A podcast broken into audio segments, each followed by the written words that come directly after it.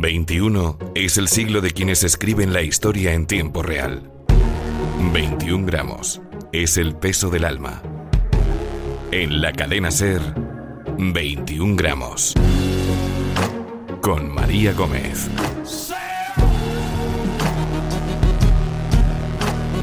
La historia se escribe cada día y cada paso condiciona al siguiente. Todos formamos parte del camino, pero solo unos pocos son capaces de cambiar el futuro. Esto es 21 gramos.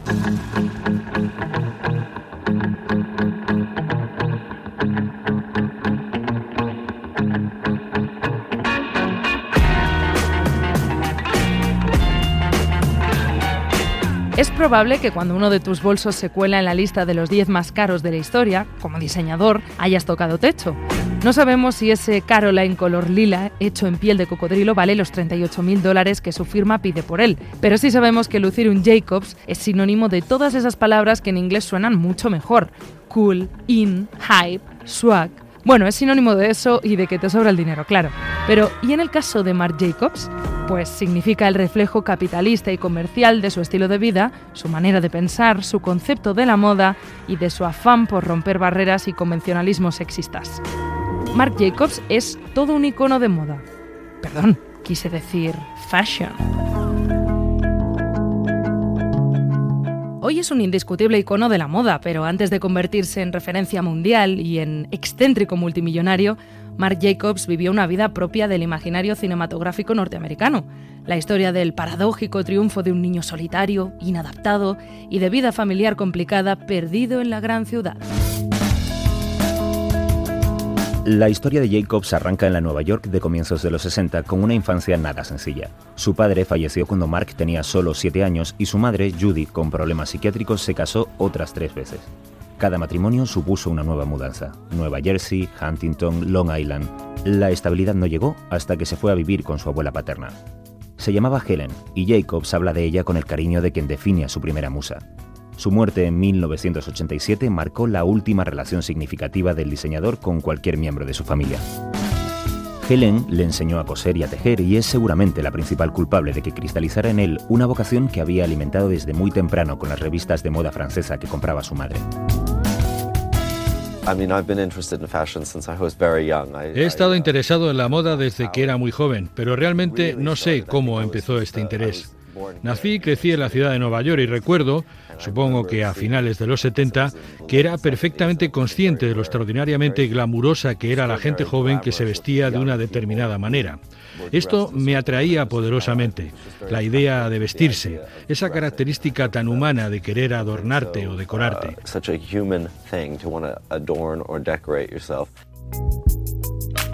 A los 15 años se inscribió en la Escuela Superior de Arte y Diseño para después graduarse con matrícula y ganar todos los premios convocados para estudiantes de moda en la Escuela de Diseño Parsons de Nueva York, la misma en la que se formaron Tom Ford o Donna Karan. Su talento no escapó a las grandes marcas y pronto fue contratado como diseñador jefe de Perry Ellis. Bajo ese sello creó en 1992 la que probablemente sea su colección más conocida. Una serie de prendas inspiradas en la estética del grunge. Con su personal visión de la moda urbana y con la música siempre como telón de fondo, subió a la pasarela los cuadros de leñador, las botas militares y los tejidos rotos de la Seattle de principios de los 90 y transformó para siempre la estética de millones de jóvenes en todo el mundo. Esa fue su última colección para la marca. El fracaso comercial provocó su despido fulminante a comienzos de 1993. A cambio, ganó el premio al diseñador del año del Consejo de Diseñadores de Moda Americanos e introdujo una de sus señas de identidad como creador, una capacidad innata para salvar el escalón entre lo que sucede en las calles y lo que puede subir a la pasarela. Sería la primera vez de muchas que Mary Jacobs se adelantaba a su tiempo. En 1997 la marca Louis Vuitton le convierte en el responsable creativo de todas sus líneas de producto. La llegada de este enfant terrible a la marca francesa supuso un soplo de aire fresco. Diez años después de su nombramiento, Jacobs había cuadruplicado los beneficios de la compañía y desempolvado su imagen, convirtiendo lo que era solo una empresa de bolsos de lujo en una potencia global de la moda. En paralelo aportó el capital necesario para crear y expandir su propia línea, Marc Jacobs, y abrió su primera tienda de ropa en el Soho de Nueva York. Pero de las hechuras de intelectual recatado de sus orígenes al exceso y las adicciones había apenas un paso. Jacobs ha sobrevivido a dos estancias en clínicas de desintoxicación, a orgías caseras de cuatro días de duración y a largas noches de juerga en los clubs de Nueva York. Aunque hay algo que nunca ha logrado abandonar, una profunda adicción a los cigarrillos Marlboro Light. Fumar es lo mejor. Fumar y dormir son las dos mejores cosas del mundo. Más de tres décadas después de presentar sus primeras creaciones, el reinado de Marc Jacobs está lejos de terminar. Tiene más de 200 tiendas en 80 países, una fortuna personal valorada en más de 100 millones de dólares y varias colecciones anuales a su cargo. Reparte su vida entre París y Nueva York y es considerado uno de los diseñadores más influyentes de su generación un rey Midas de la moda que es capaz no solo de prever tendencias, sino también de crearlas.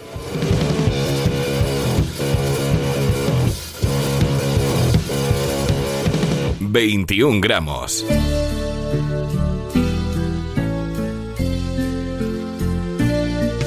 Desafiante y provocador, Marc Jacobs se ha hecho un hueco en la moda por su capacidad para darle la vuelta a un mundo muchas veces anquilosado. Él es marca, es capaz de convertir un elemento de uso común en objeto de culto solo con pasarlo por su filtro creativo. Para conocer un poco más a este pionero, nadie mejor que un diseñador español que ha crecido bajo su ala protectora, Leandro Cano.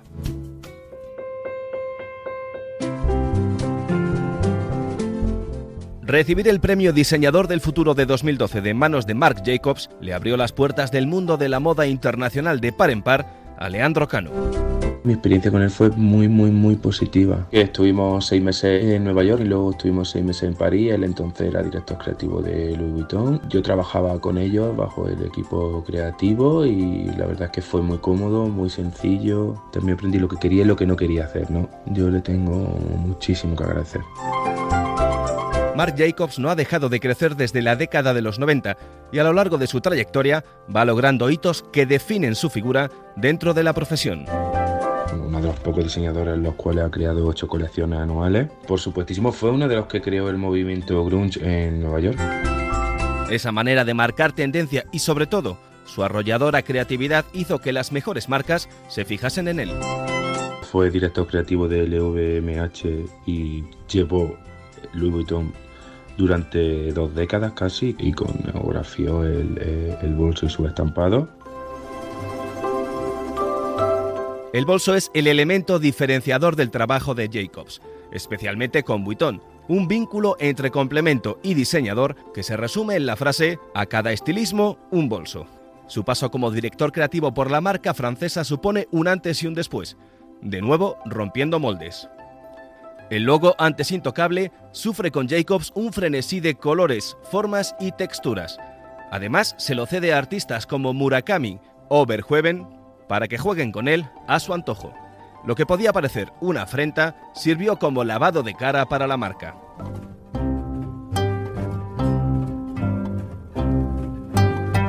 Otro mérito en la hoja de servicios de Jacobs es el de acercar la alta costura, esa moda intocable de las pasarelas, a la calle.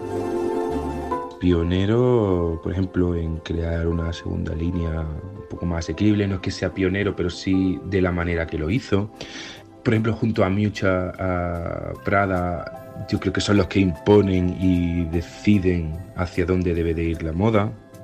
Además de hacer el diseño exclusivo más accesible, también lo vincula con otros mundos que tienen relación con ese glamour. La colaboración con artistas, por ejemplo, es un tema muy importante para él. Inmortalizó la cara de, de, de Kate Moss. Otra de sus musas es Sofía Coppola, a la que invita a introducirse en el mundo del diseño. Su relación de amistad se traduce en una colección de bolsos con la firma de la directora de cine. La figura que nos retrata Leandro Cano habla de alguien alejado de la pomposidad y el divismo que se les presupone a los grandes de la moda. Al contrario, los halagos del español desprenden cercanía con el diseñador. Pues como persona un 10 y como diseñador un 20. Creo que una persona súper trabajadora, metódica, minuciosa, perfeccionista, eh, alegre, humilde. Para la historia, Marc Jacobs deja presentaciones alocadas de sus colecciones en lugares a priori poco relacionados con la moda. Escaleras mecánicas, trenes, tableros de ajedrez o carruseles. Esa imagen transgresora que siempre se ha vinculado a su marca personal nos lleva a pensar en qué habría sido de la moda de no existir un Marc Jacobs. El mundo de la moda se habría perdido la alegría, la frescura, las ganas, la creatividad, el creer en sí, los diseñadores y sobre todo, sobre todo se habría perdido diversión. Me encanta hacer esto. A pesar de todas las dificultades y obstáculos con los que he tenido que lidiar, esto sigue siendo lo que quiero hacer. Nada de esto es realmente necesario, es un lujo. La gente no necesita la moda, es solo placer, es parte del arte de vivir.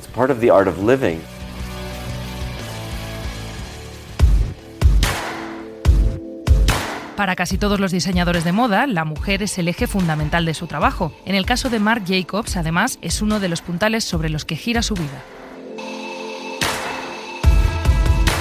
Huérfano de padre a los siete años, Jacobs quedó al cuidado de su madre, una mujer con problemas psiquiátricos que desatendió a sus tres hijos hasta el punto de que los servicios sociales le retiraron la custodia. Del pequeño Mark se ocupó su abuela paterna, a quien considera la primera de una larga lista de musas que le acompañarían a lo largo de su carrera. Las siguientes serían, como no, modelos. Una de las primeras fue Linda Evangelista, a la que conoció en sus años como diseñador de la firma Perry Ellis. Ella y Naomi Campbell confiaron tanto en su talento que desfilaron gratis en su primera colección en solitario, en 1994. Pero si hay una modelo especialmente ligada a Marc Jacobs, esa es Kate Moss. Me gusta su sentido del humor y su gran sentido del estilo. Es grande, es grande. Y es divertido, es muy divertido. Me gusta.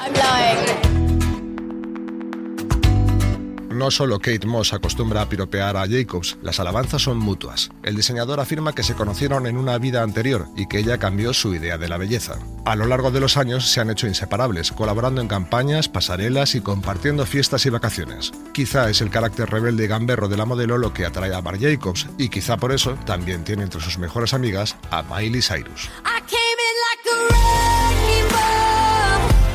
Auténtica, natural, no hay nada que no me guste de ella, asegura Jacobs. Con la cantante ha colaborado en campañas para la prevención del melanoma o de apoyo a adolescentes embarazadas y la convirtió en la imagen de su colección Primavera-Verano 2014. Cyrus, por su parte, considera al modista su mentor y le señala como el responsable de gran parte de su cambio de chica Disney a pop star descarada y polémica. Para mí y para Mark es importante encontrar gente que no tenga miedo a creer en quién es rebelde, en quién quiere marcar un antes y un después, destacar y ser diferente.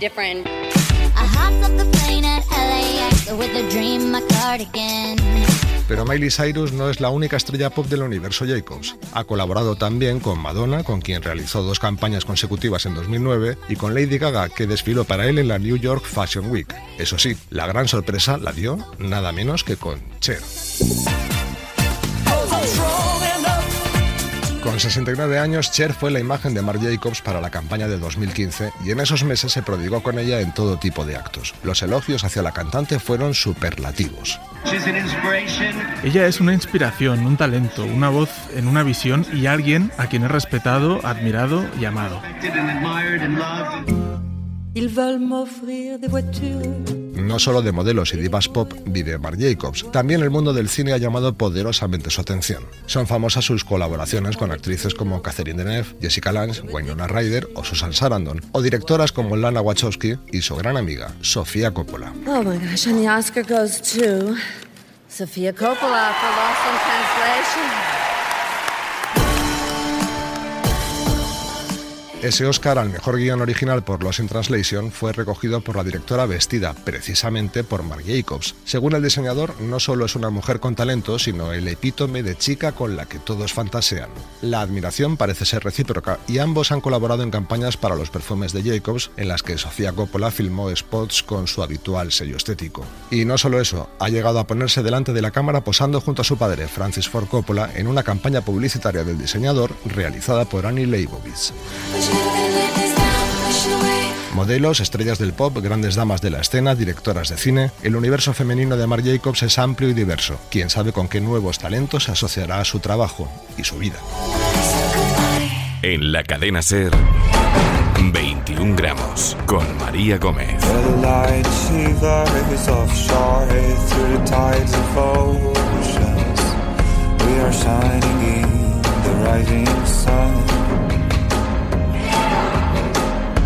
We are floating in the blue, I am softly watching you. But boy, your eyes betray what burns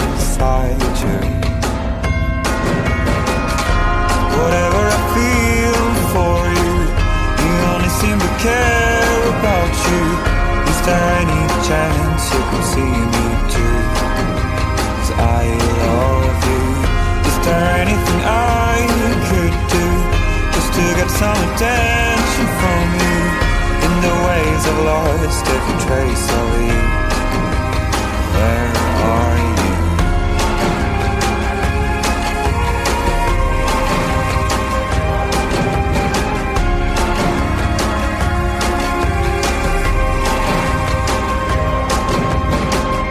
After all, I drifted ashore through the streams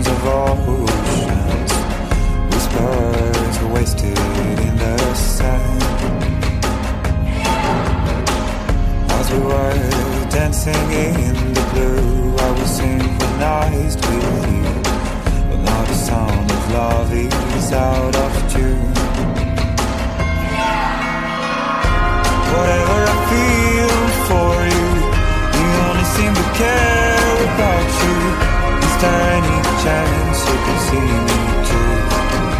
'Cause I love you. Is there anything I could do just to get some attention from you? In the ways I've lost every trace of you.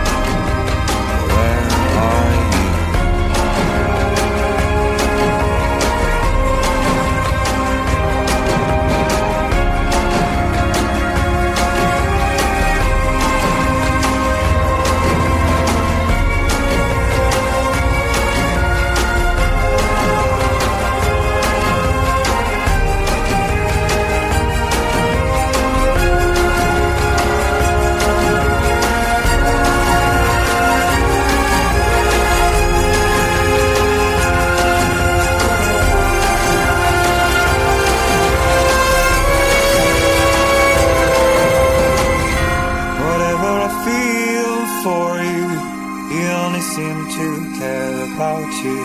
Is there any chance you could see me too? Cause I love you. Is there anything I could do just to get some attention from you? In the ways I've lost every trace of you. But where are you?